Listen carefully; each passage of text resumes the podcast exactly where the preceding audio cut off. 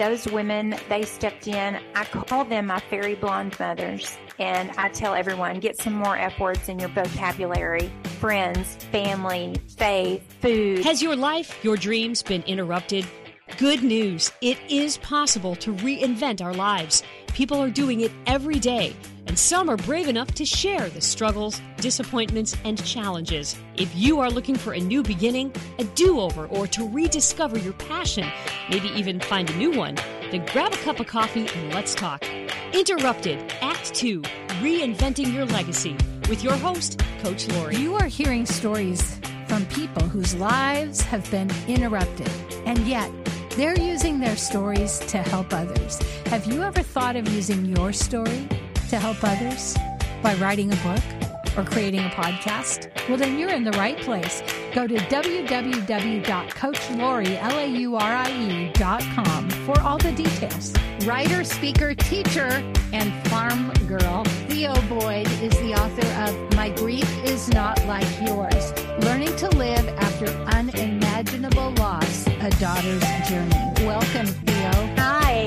Happy to be here. So you have quite a story. I thought we could just start with you telling us your story and what brought you to write this book. I want to frame it as September is National Suicide Prevention Month. And so with that in mind, do you want to just jump right in and tell us your story? I absolutely will. June of 2019, the, I believe the first line in my book says I had it all. And then July 29th, 2019, I got a call that there'd been an accident on our farm, our family farm. And I lived about an hour away and they wouldn't really tell me anything until I got there. And then I found out that my mom had been killed instantly and we had just been texting about 30 minutes before I got the phone call. She was um, run over by one of the farm tractors. Then they kind of waited a little while and then they told me that my dad was driving it. My parents were married almost 50 years. We'd been planning their 50th wedding anniversary. Instead, that week, we ended up planning a funeral. I was a school teacher in Waxahachie, Texas.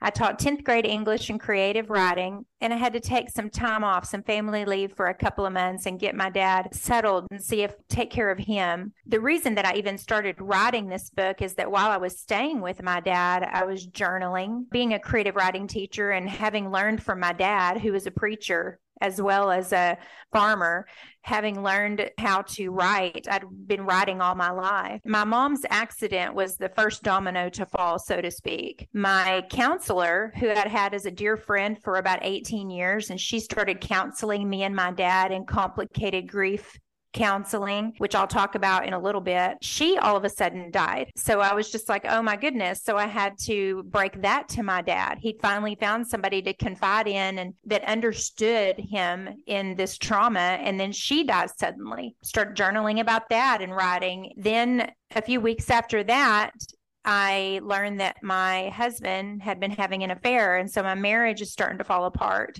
And I'd had some hints of that early on. You know, everybody grieves in their own way. But a few weeks after my mom's funeral, I'd found out that while I was trying to take care of my dad, other things are going on back at my home. So that started to kind of leave me another loss and then last year, I went to check on my dad on Father's Day morning to surprise him with breakfast, as I would often do. And I found that he had taken his life and he had committed suicide with a firearm. Looking back on all these different losses, I, I do ask myself, Theo, why, why are you still standing? Go back to bed. You know, I tell groups all the time you can do one of two things when things happen to you. You can sink into it and get in the bed and not come out. And that's okay. That's okay to do for a while. Or you can eventually take what has happened and turn that into something to help other people that are going through it. And from the moment my mom passed, the title of this book, those words, My Grief is Not Like Yours, were just ringing in my head over and over. The title of this book, it's not written so that you just read about my grief. I did not write the book for that. My intention when I wrote the book and titled it, My Grief is Not Like Yours, is so that once someone got this book, they could own that title for themselves. And the questions in each chapter that are asked just allow the reader to put their heart and their grief on the page so that it becomes their book. Through all these things, I'm still here I'm writing for my own healing. And then I found out that that was helping and healing others. Wow. Boy, so many questions in just the little bit that you've shared. First of all, I'm so glad you're still here. And I am so sorry. I just feel like I want to hug you. I can't imagine. And like you said, it's dominoes, one thing after another. So you talked about your counselor because I think often people get counselors and they say it doesn't work. And it might be because the counselor doesn't really understand trauma. So do you want to talk about complicated trauma? Yes, it is very important. It is critical, crucial that you find someone that is trained in trauma counseling, complicated grief counseling, um, traumatic loss. You know, you've got to have somebody, and thankfully, my counselor was very well versed in that, and she was amazing. So, how I explain it in the book, the difference between grief and complicated grief. Grief happens to about 70% of Americans. About 70 to, I'd say 70 to 80% of Americans are in some form of grief. They've either experienced a loss of a loved one through death, or maybe it is a divorce or, or a pet. A lot of times people just, we grieve our pets. No matter what the loss is, 70 to 80% of the public is going through that, but only about 7 to 9% of that percentage of grievers will experience complicated grief. And that is in the way that it happened, in the way that the loss happened, traumatic, sudden, and, and or in the way that we react to it. It could have been an anticipated death, but still the person is not getting over it. They're not able to get past it. And an example that I give in the book is regular grief. You take off work, you go to the funeral, you're a little bit sad and you think about the person, but you go back to work or you stop at a Mexican food restaurant and have a margarita and go on home and go back to work the next day. Complicated grief. You can barely get through the funeral. You don't even remember where you work your life completely shuts down. And I was in a state of complicated grief and didn't even realize it. And when I went to my counselor and we were just talking, and I go very detailed in chapter three about this, people will love the title of that chapter. And I was crying, and she looked at me and she said, Well, you're in complicated grief. And when she gave it a name, then I felt valid. And I was like, okay, I'm not losing my mind. This is actually something. This is actually something that other people are experiencing. And then I started to research complicated grief for the book and research it for myself and reached out to some people at the Columbia University and Dr. Katherine Shear. There's a lot of information online where she complicated grief disorder is now called prolonged grief disorder. So it was CGD and now it's PGD, prolonged grief disorder. I almost feel like prolonged grief disorder explains it a little bit better but that's the difference in how I explain it. I can't imagine A, getting the phone call that your mother has passed and then finding out your father was driving. How did you deal with that? The last I had text with my mom that day, she had her hair in rollers. She'd taken a shower. We had a doctor's visit the next day for my dad, and we'd made plans that I was going to meet them. I thought they were going to bed. It was late in the afternoon. Then when I didn't get a text back, I was like, what is going on? I go moment by moment in the book. It is a memoir. So I, I walk the reader exactly through what happened. And I just couldn't understand that I wasn't getting a text back. My mother was deaf. She lost her hearing at 18 months of age. She was profoundly deaf. She did not learn to speak or communicate with others until she was 10 years of age. What a phenomenal human and creature she was. What an amazing person. And she was my host probably one of the most phenomenal people you would have ever met. I always got text from mama about daddy because daddy would not use the cell phone. He was Mr. Anti technology, old school farmer. Everything's in a notebook, no computers. You know, he was so funny. I, I describe him in the book as the anti technology voice. And my mom had just gotten an iPhone. She was sending little giffies and emojis. She was getting so good at everything. And for her not to text me back was very unusual. We had stopped farming peanuts many years ago. We were just running cattle, and he had actually just sold a lot of his cattle because his health was starting to decline. He had white matter disease, but he still was able to get around, but my mom never let him do anything on the farm. She was his farmhand. For him to go out and get on the tractor and for her to go with him was just commonplace. They'd been doing it for 50 years. So I do feel that complacency played a role. And that's why we've been reaching out to a lot of farm magazines. Not only are tractor accidents the number one fatality with farmers, also suicide death. Really? And my dad's role in that accident never left him. I told everyone at the funeral, we did not just lose mama on that day. We lost daddy too. All these people in the community that have known my parents his entire life, their entire lives. And being a preacher, that's just what happens. You know everybody. Daddy always said, Everybody knows me everywhere I go. They all knew my parents' love for each other and they all knew you never see one without the other. And mama was right there. She wasn't going to let him get up on that tractor without without her. Did he have to go in and call for help? Yes, it was about 6 p.m. when this happened, about an hour or two before sundown. We built them a new farmhouse in 2013, and all of this happened where all the farm is across the road at the old farmhouse. He got on the four wheeler and drove back to the new house, and he said he he would just didn't know what to do. So many emergency workers got there. He did tell them that he after he called 911, he was going to get a gun and go back and take his life and lay with my mom. He could not bear what he had done. He just wanted to do that, but he held off and did not do that because of me and my sister and my daughter and her two boys. And he didn't want us to always wonder what happened to their mom and dad. And he stayed with us for 3 years. There in the initial few months, I thought, well, it's all good. We got the guns out of the house. I was living with him. He promised me he wouldn't do anything like that. Over the three years, his mobility started to decline. COVID happened. He couldn't get out. He's an extrovert. My dad loved to be around people. He was almost bedridden these last few months of his life. He just couldn't deal with the pain anymore. And I tell people all the time, you will hear someone say, God won't give you more than you can handle. That is incorrect. That is not in the Bible anywhere.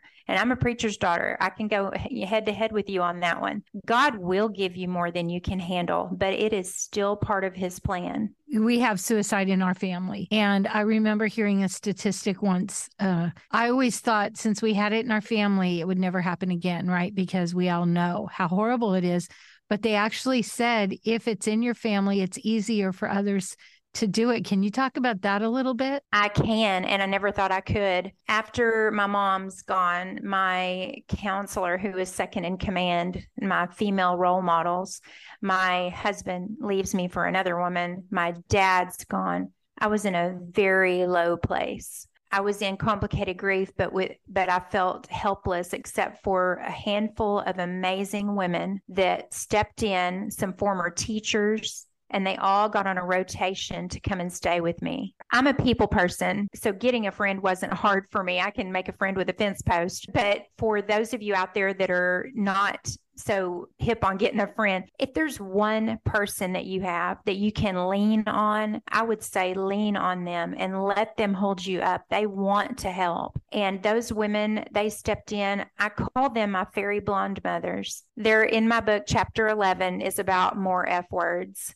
And I tell everyone get some more F words in your vocabulary friends, family, faith, food. Talk about the discovery diet, the D diets, I believe is chapter 10 death, divorce, and discovery. But I started writing down everything that was happening to me because I'm not a nurse, I'm not a doctor, I'm not a counselor, I'm not a psychiatrist, I'm not a psychologist. I am a former school teacher and a farm girl, and I was baptized by fire on the subject of suicide and the subject of all this grief. I could easily see how if a family member has done that, how it's easier, you feel valid and you almost feel like, well, they did it now it's okay. Daddy used to always say, "Don't don't do as I do, do as I say." Being the daughter of a preacher, we were always watching his example. So why would that be any different now? Other than I'm 51 years old and I know I'm mentally healthy. I see a counselor regularly. I have been doing this writing to give myself healing,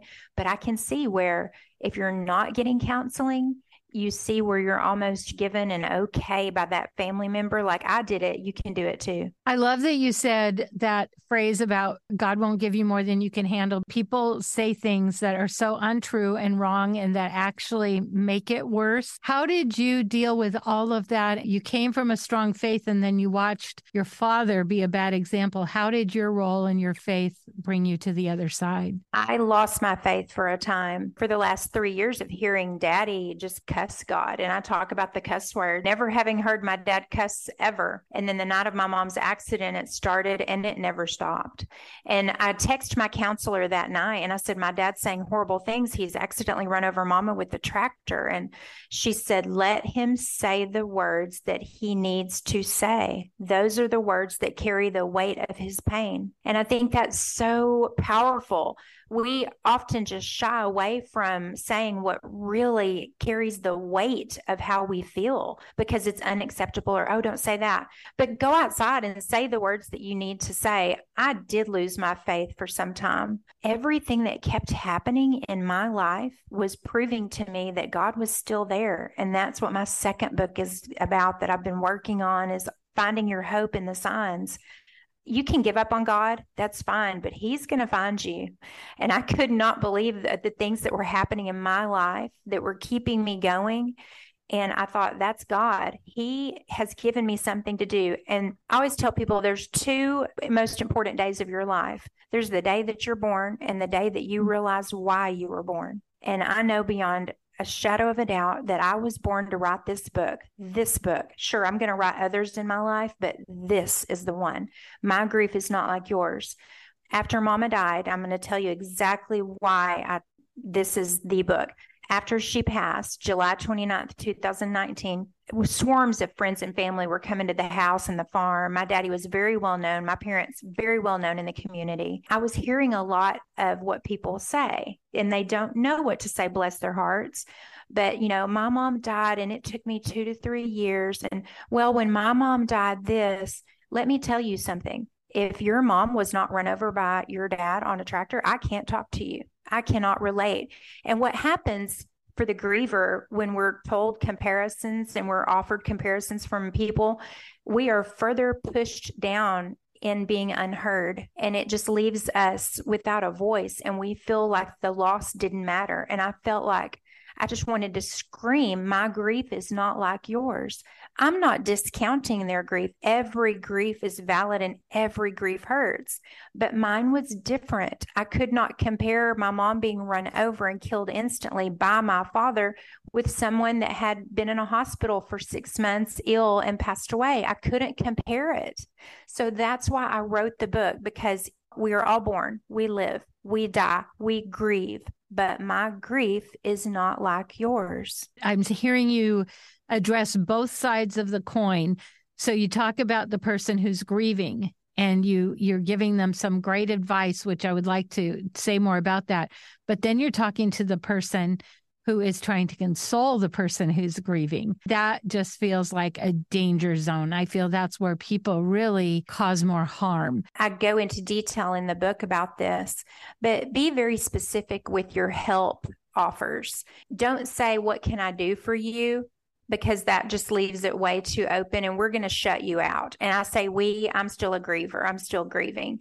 But if you say, can I mow your lawn? Then I'll be like, Oh, yeah, that'd be great. Or can I bring you Mexican food tonight? Can I come have a cup of coffee with you in the morning? And most importantly, can I just come sit with you? Can I come sit with you? If you want to go take a nap, take a nap. If you want to just sit, no words have to be spoken to be present.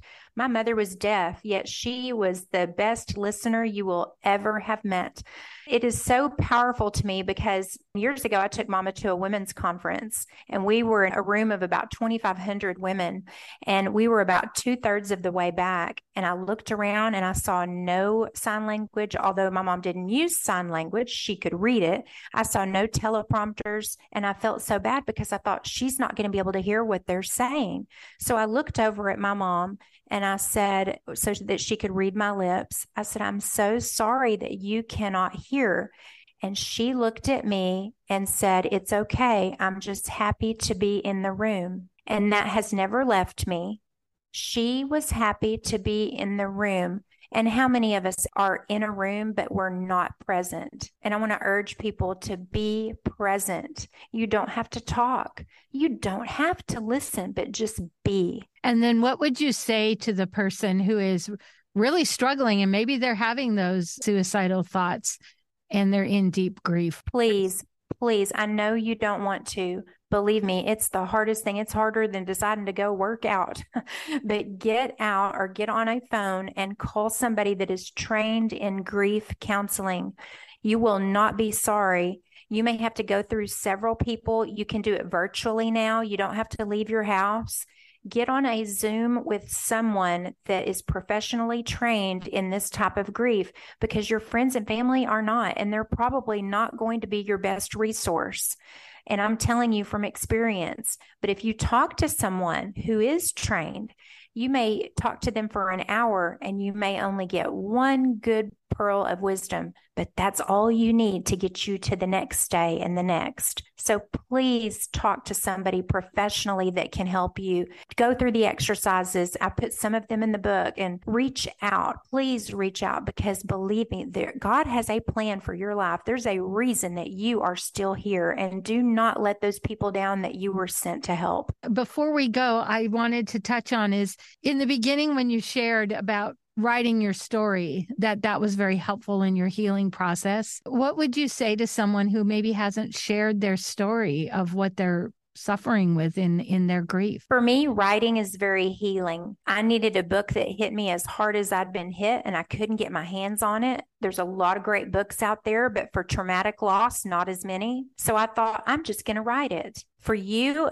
it may be, you know, I've got an exercise in the book called 100 Things. It's 100 things about my mom. I just started writing them down because I felt unheard. I felt like she was being forgotten. I just was like, my mom had dark hair. My mom loved to bake. My mom loved my dad. And I just started journaling 100 things. It doesn't have to be 100. You can do 10. You can do it on a notebook paper. You can do it on a napkin. You can do it in your phone and just start writing down the things you remember about them. And there's no rules on this little exercise. You can repeat yourself. I think I have in the book, Mama Love Daddy, three different times. Do exercises like that because you would be surprised once you put it on the page how it takes it off and out of you. We're talking with Theo Boyd. She's the author of My Grief is Not Like Yours Learning to Live After an Unimaginable Loss, a Daughter's Journey. Before we go, what is it that you really want people to know? I want people to know that they can own their grief. They can own it and feel it and it doesn't matter what that looks like. There's no blueprint on grief. So they can own their grief, feel validated in that grief, no matter what it looks like, and just surround themselves with those more F words some friends and family, faith, and food. I love it. And we can get your book at Amazon? Absolutely. It's everywhere that books are sold. And I did record the Audible. Do you have a web page? Thinktheo.com. It's T H I N K T H E O.com. Well, thank you so much, Theo. Thank you so much for having me. Do you have brain fog? Are you exhausted all the time? Do you struggle with depression? How about cravings? Imagine an enzyme that turns sugar into fiber. For a link to order your bottle, email me at lacoach at comcast.net. That's L A C O A C H at comcast.net. Three things we learned from Theo. Get some more F words in your vocabulary, like friends, food, and faith. When people are grieving, sometimes we just need to listen and not try to compare our grief with theirs. And thirdly, you can go through a lot of really tough things and make it to the other side. There is hope. If you love this podcast, here's a big ask. Will you share with your friends and family, subscribe, give us a review, and a five star rating so that others looking to reinvent their lives will be able to get the help they're looking for? Thank you in advance.